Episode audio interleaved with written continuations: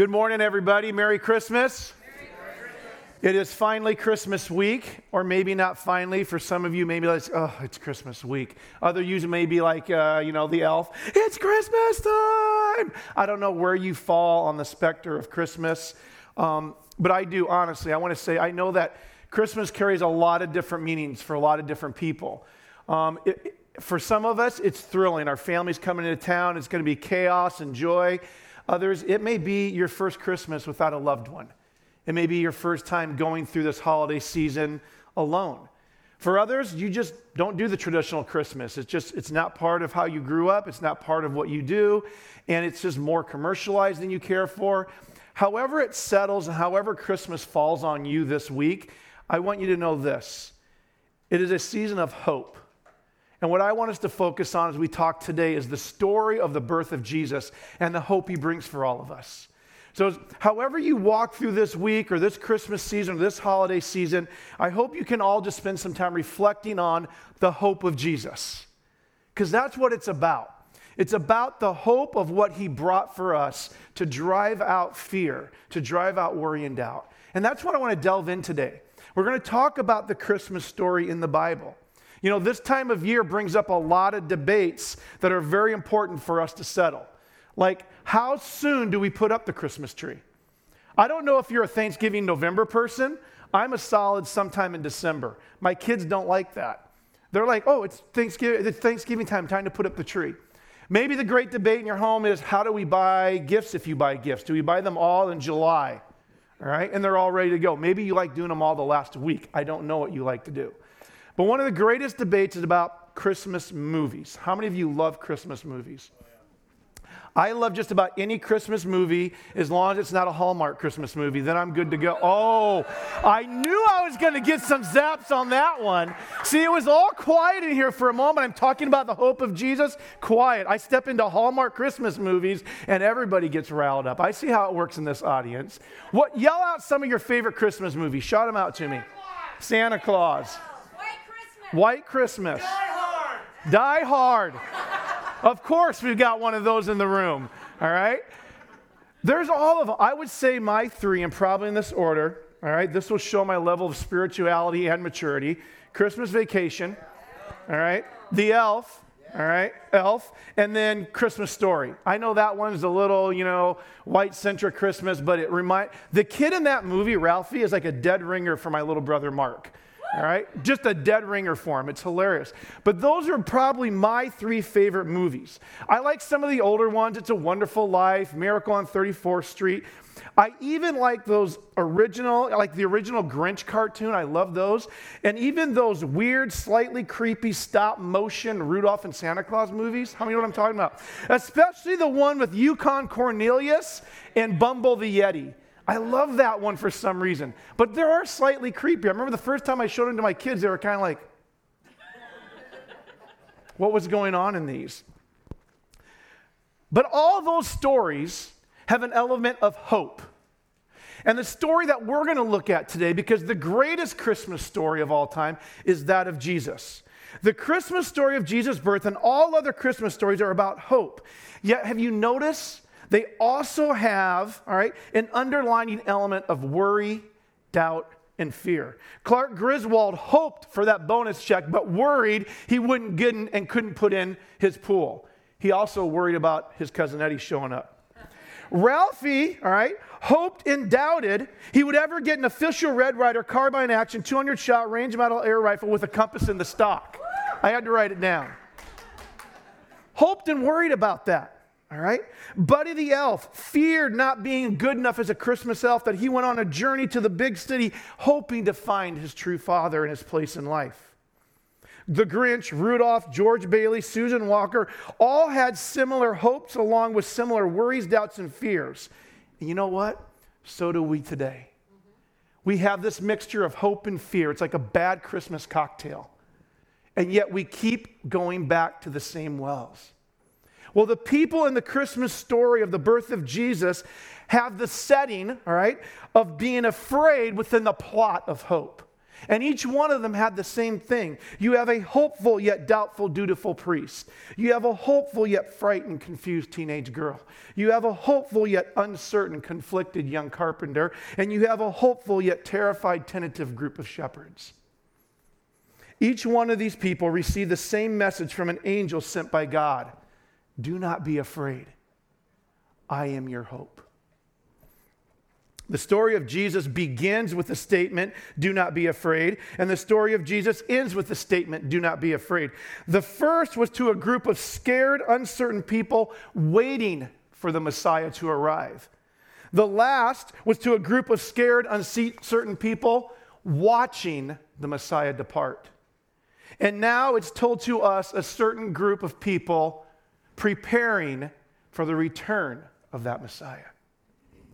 And I want to look at these characters in the story of Jesus' birth, and I want to see what it means for hope when we are told, do not be afraid. Let's pray. God, I thank you for this opportunity to walk through the story of your birth, you coming to earth that ushered in our salvation through your death and resurrection. God, I pray that you'd give us ears that want to hear, hearts that want to listen, and feet and hands that want to put into action what you tell us. We thank you for your word and your story. May it speak to us today. In Jesus' name, amen. Let's start with Zechariah. A priest married to a woman named Elizabeth with no children because they could not conceive. They were old, yet they had remained faithful, and God found them righteous. We find Zechariah in the temple burning incense for worship. We pick up his story in Luke chapter 1, verse 11. Then an angel of the Lord appeared to him, Zechariah, standing at the right side of the altar of incense. When Zechariah saw him, he was startled and was gripped with fear. But the angel said to him, Do not be afraid, Zechariah. Your prayers have been heard. Your wife Elizabeth will bear you a son, and you are to call him John. He will be a joy and delight to you, and many will rejoice because of his birth. Zechariah and Elizabeth had somehow lost hope in ever having children. All those dreams and images of what they would be like as parents of holding their small child, the pain of yet another miscarriage. And while they had remained faithful, they had lost hope and resigned themselves that it just wasn't going to happen. They had seen a life of unfulfilled dreams and prayers about the one thing they desired the most and then God shows up and tells them, Do not worry. Do not be afraid. I'm with you. We look at Mary, a young virgin girl, engaged to a carpenter named Joseph. We pick her story up in Luke 1, verse 26. In the sixth month of Elizabeth's pregnancy, God sent the angel Gabriel to Nazareth in the town of Galilee. Elizabeth was Mary's aunt to a virgin pledged to be married to a man named Joseph, a descendant of David. The virgin's name was Mary. The angel went to her and said, Greetings, you who are highly favored, the Lord is with you. Mary was greatly troubled at his words and wondered what kind of greeting this might be. Are you starting to see a pattern here? And the angel said to her, Do not be afraid, Mary. You have found favor with God. You will conceive and give birth to a son, and you are to call him Jesus. He will be great and will be called the Son of the Most High. You got a teenage girl being told that she was found favor in God and yet was going to be pregnant, conceived through the Holy Spirit. Feeling suddenly overwhelmed, uncertain, anxious. What would Joseph think? What would he do? Yet the angel confirmed again that God's word was clear and plain. Mary, you have found favor with God. And she began to trust and began to try and not be afraid because he said, Do not be afraid. I bring you hope. We look at Joseph, a young, faithful carpenter, a Jewish man engaged to a young woman with whom he had not slept, who he had been pure and biblical with, being told his fiancee was now pregnant by the Holy Spirit. His story is found in Matthew 1, verse 18. This is how the birth of Jesus the Messiah came about. His mother Mary was pledged to be married to Joseph, but before they came together, she was found to be pregnant through the Holy Spirit. Because Joseph, her husband, was faithful to the law and yet did not want to expose her to public disgrace, he had in mind to divorce her quietly. But after he had considered this, an angel of the Lord appeared to him in a dream and said, Joseph, son of David, do not be afraid to take Mary home as your wife, because what is conceived in her is from the Holy Spirit.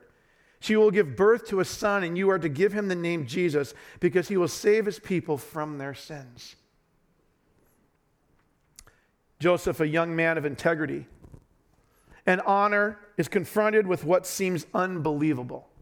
And being asked to take on the role of fathering and taking care of the Son of God while his time on earth. He's sitting there in doubt, disbelief, fear, and uncertainty and confusion, not sure of what to do when the angel says, Do not be afraid. I bring you hope. Lastly, we have some shepherds, an unknown group of shepherds watching their flocks in the hills outside of Bethlehem, keeping guard at night for any pending danger to their sheep or their livelihood. We pick their story up in Luke 2, verse 8. And there were shepherds living out in the fields nearby, keeping watch over their flocks at night. An angel of the Lord appeared to them, and the glory of the Lord shone round about them, and they were terrified. But the angel said to them, Do not be afraid. I bring you good news that will cause great joy for all the people. Today, in the town of David, a Savior has been born to you, and he is the Messiah, the Lord. This will be a sign to you. You will find a baby wrapped in clothes lying in a manger. We find shepherds in a hill, distant from the city, with a faith distant from promises and unfulfilled prophecies in their mind. So many generations, so many years gone by, so many sacred rituals and righteous acts. I don't know what their faith was like. But suddenly the night fills up with a light, and they encounter a host of angels telling them, Do not be afraid. I bring you hope. Maybe you find yourselves in one of these characters in the story of Jesus. Maybe it's Zachariah or Joseph or Mary or the shepherds. And somewhere along the way, you can relate to maybe how they're feeling in that moment. And you've been in that moment where worry and doubt and fear overcome you, and you wonder, where's the hope? Where's the way out? The phrase, do not be afraid, appears 365 times in the Bible. And throughout the Bible, we're told to fear not, do not be afraid. And we're also told to fear God. So, how does this work? How are we to fear God, yet we're told, do not fear? Well, I like the verse in Exodus 20 20 because the word fear carries two meanings in the scripture. And Exodus 20 20 gives us a verse that shows both those words being used in a verse meaning different things. This is what Moses is saying to the Israelites. He says, And Moses said to the people, Fear not, for God has come to prove you, and that his fear may be before your faces, that you sin not. This is a good verse because, like I said, both words are used here. The first, fear not, all right, is the word yare. The second, fear him, all right, is yaira, which is a noun of the first word. What, was God, what God was trying to say is do not fear the physical manifestations, everything you see happening around you. Don't become afraid and terrified and trembling. What he was saying in the second word is fear me in reverence and awe because of my glory and who I am. See, scripture tells us two things when it comes to fear and being afraid. The first is we are not to be afraid or have this progressive, continual feeling of doom and glooms coming up ahead of us. But we are to walk in fear, reverence, and awe and admiration of God's glory. And you have to be able to carry both of those in your hands. And all the characters in our story understood that. They had a fear and reverence and awe of God and his message about a Messiah. But they also are human and flesh like we are, and they were afraid, uncertain, worried, doubtful, resigned. During these challenging times that we find ourselves in society today, I think what the elements of the feelings of the Christmas story are with many of us today. Many of us have a fear of God, a healthy, reverent awe, admiration of our Lord, a respect. Yet we still get overcome with these things. Maybe it's the small things, maybe it's the large things. Maybe it's momentary, maybe it goes away and comes back again. It happens to everybody, even the most positive of us. It even happens to a football coach named Ted Lasso. One of the most positive, annoyingly positive, uh, you know, obnoxiously optimistic people I've seen on a movie screen. If you haven't seen the show, that's okay. But even Ted Lasso, this most positive guy, if you've seen it, boom, spoiler alert, suffers panic attacks. Because somewhere in the recesses of your mind, along with the story of Jesus and of hope, is the story of the enemy told from the beginning of time you're not worthy. It's not going to work out. He's not telling you the full story, He's not telling you the truth. And fear can grip us. And when we are encountered by God, oftentimes when God encounters us, our first reaction is one of fear. I'm afraid. What did I do wrong? What is he going to accuse me of? What's he going to punish me for? Rather than fear and falling down in worship. What is it in our human nature that causes us to do that? It happened in the Christmas story. Everyone's first reaction was one of, oh no, rather than one of, oh. I think Jesus knew that. I think God knew that, which is why he didn't a, send a king on a horse, he sent a baby in a manger. Because would the world really be ready for a warrior on a horse? So let's send a baby to grow up amongst them, to bring them to the point of, oh, wow, rather than, oh, no. You know how that is when you were little and your mom said or your dad said, We need to talk? your spouse looks at you, We need to talk. That's fear. Let me tell you something. It's not wrong to fear, it's not wrong to be afraid. To worry or experience anxiety, uncertainty, or doubt, all these are natural feelings. And they can overtake us at any time. And to think that we can just wave that Christian wand and say, oh, God is good, God will take care of it, that's a phony Christianity. It's truth, wrapped up in a candy cane. It doesn't really help, and it's not helpful to recognize that as Christians we shouldn't worry, we're going to worry. It's the same thing Paul says about anger. He doesn't say not to be angry, he says, In your anger, do not sin. I take that verse and I parallel that truth over to the truth of worry, doubt, anxiety, and fear. It's not that you're not going to experience in them, but what God says is, In those things, do not sin. Do not be over, so overcome that you get paralyzed. You let faith crash on the rocks. And if you do, remember, I am with you. I give you hope. Do not be afraid. So, this is not a message of saying we shouldn't feel that way. I have felt that way plenty times in my life. Trust me. And if you need help with that, there is great counseling and therapy that can walk through that. Anxiety, fear, worry, those are paralyzing things that we need to address in a healthy manner along with God's word. And He says, Know this I am with you, I bring you hope. So, whatever moment you find yourself in, wherever you find yourself today, wherever these characters found themselves, they were overcome with that in the moment, and God whispered and said to them, Do not be afraid. So, how do we do that today? Well, we could go back and try to pull like little proverbs and quotes from some of our favorite Christmas movies that talk about, you know, the Christmas spirit and hope, and you have to believe. My, you know, my kids love the movie uh, The Polar Express. At least my two daughters do. And there's something in there about you have to believe. I can't quote it, but that movie's a little creepy to me. It's really weird. All right. Or you could go. I, I have this weird thing with like bad animation. It's like, whoa, what's going on here? Or you could go back to my favorite character, Yukon Cornelius, when he's talking about Bumble the Yeti and everybody's afraid of him. He says this. I love this quote. He goes, I'll try to do it in my Yukon Cornelius voice, all right? Arg! All right? Observe the bumble's one weakness. The bumble sinks. Not stinks, sinks. The bumble sinks. As we look at God's word and discover what God means to us, do not be afraid.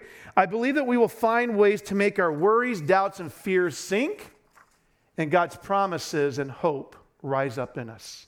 Amen. That's what I hope. I want to go all the way back to when Jesus was prophesied, when the Messiah was prophesied through Isaiah the prophet. And even then, thousands of years before Jesus was born, he gave a verse and a promise to Isaiah and Israel. And while you could say contextually this verse is for Israel, within the prophecy of Jesus, it transcends time and it comes to us as well. Let's look at Isaiah, all right, 41:10. Isaiah is told, So do not fear, for I am with you. Do not be dismayed, for I am your God.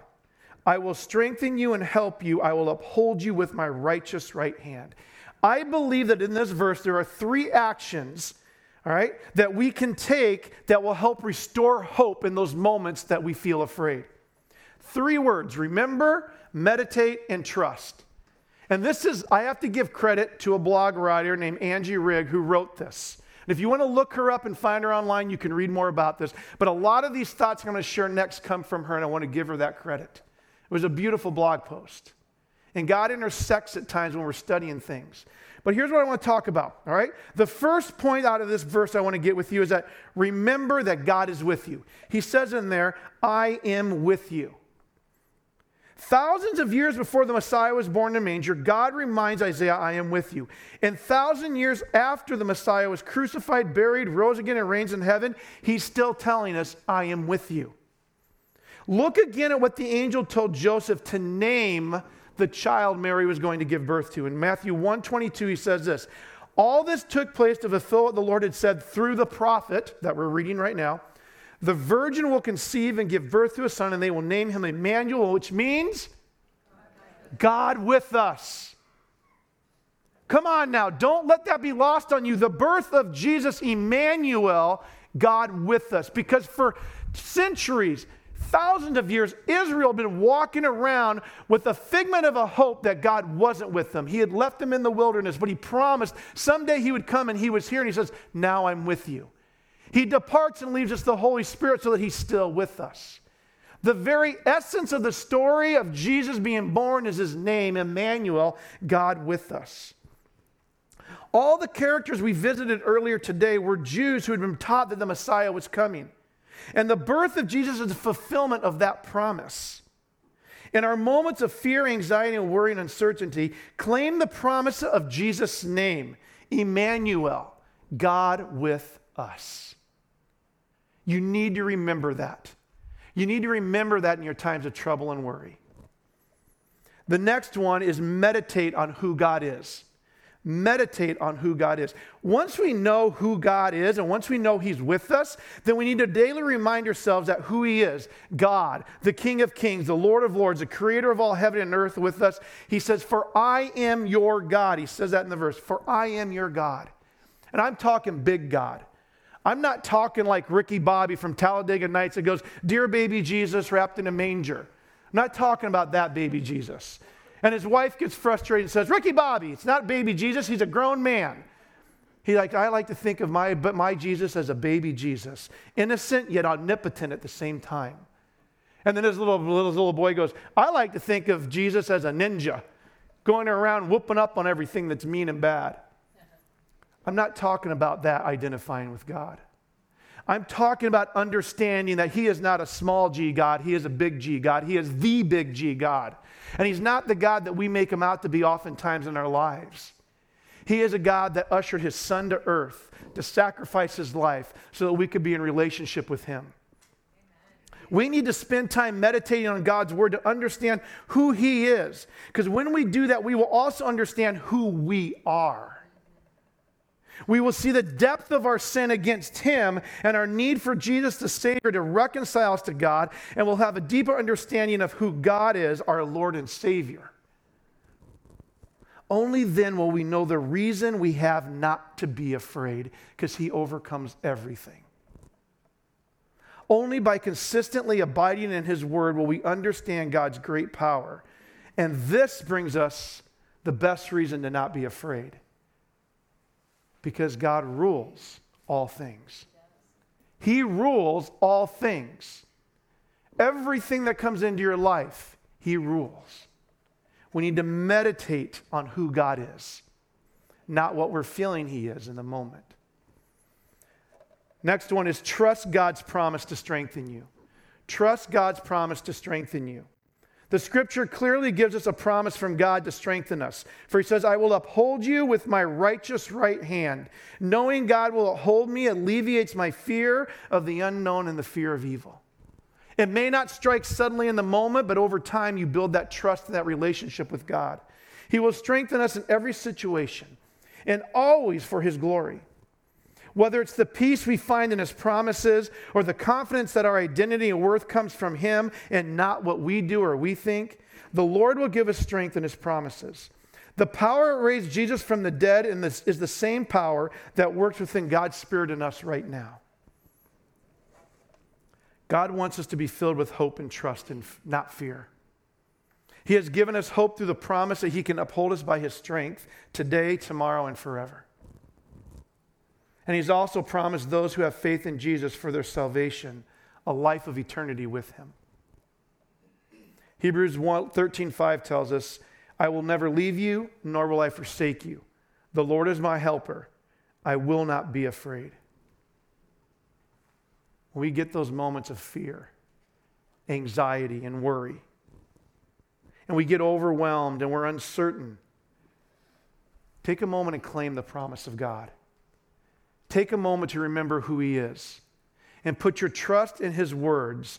Do not be afraid. I am with you. God of the universe, who breathed life into us, is with you. He is not here to do things to you, He is here to do things with you and for you. There's a whole different thing in leadership when you study leadership. You can either lead to people or lead with people. You can either listen to them or listen with them. You can either teach them or learn with them.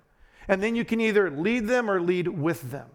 And there's a whole difference with the word with, because it's a relationship.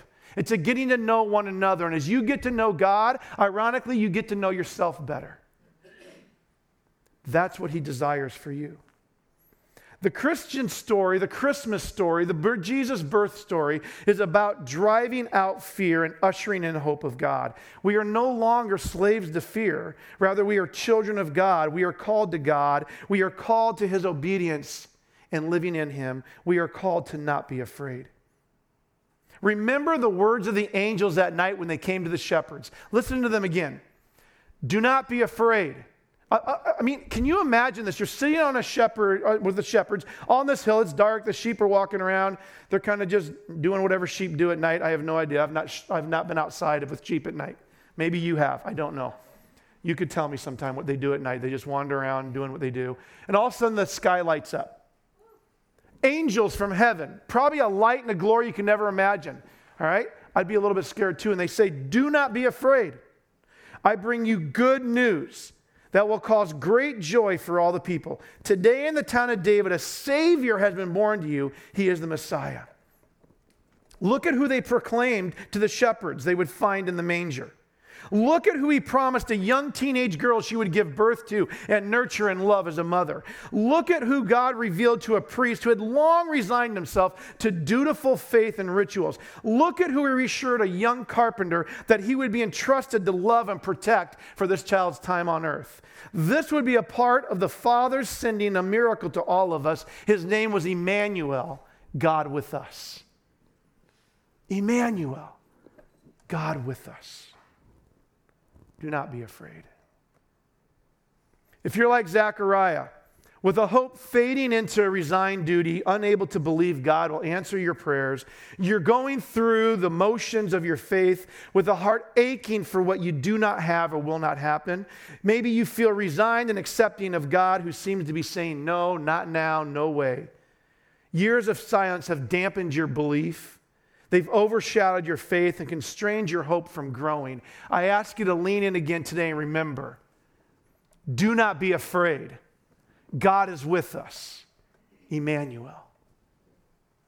If you're like Mary and you get news that shocks you to your core or shatters your hope, you get a diagnosis you can't comprehend, or you find yourself overcome with this just can't be, and worry grips your soul, fear paralyzes your mind, and you can't believe God is saying what you will have to walk through. I'm going to be so alone. You don't know what's going to happen, and you're full of fear, you're afraid, doubt, you're losing hope. I ask you to lean into what he told the people in the story. Do not be afraid. God is with us. Emmanuel. If you're like Joseph and hope is hijacked, you've been asked to accept what seems unbelievable, to do the difficult over the easy, the honorable over the acceptable. You've been called into leadership for which you are not ready or you did not ask. You are unsure how to navigate the way in front of you. You are uncertain, unprepared, you're in over your head. Do not be afraid. Say it with me God is with you, Emmanuel. If you find yourself like the shepherds, with a hopeful yet distant faith, a religion of an ancient God, God waiting for miracles that never happen, living out days of struggle and unfilled promises. Then you have an encounter with God, but you're too hesitant to believe it could be God because He doesn't show up for me like this. I'm not worthy. He can't be talking to me. Why would He tell me this? And you sitting in guilt and unworthiness and shame. I tell you to remember do not be afraid. God is with us, Emmanuel. God is with us, Emmanuel. The Christmas story is one of hope being given to a world of fear, worry, and doubt. And hope of Jesus was sent to drive all that away. Jesus is the only hope. He's the only way. He's the only truth. He's the only life. And He came to us not as a warrior on a horse, but a baby in a manger, innocent and omnipotent, innocent and omniscient. And His name was Emmanuel. Again, I read to you, but the angel said to them, do not be afraid. I bring you good news that will cause great joy for all the people. Today in the, today in the town of David, a Savior has been born to you. He is the Messiah, the chosen one, the Son of God, the Lord. Do not be afraid. God is with us, Emmanuel. Say it with me. Do not be afraid. God is with us, Emmanuel. Again, do not be afraid. God is with us, Emmanuel. One more time, like you mean it. Do not be afraid. God is with us us Emmanuel. He is our hope. Go in peace today and embrace his hope. Amen. Thank you, Arbor.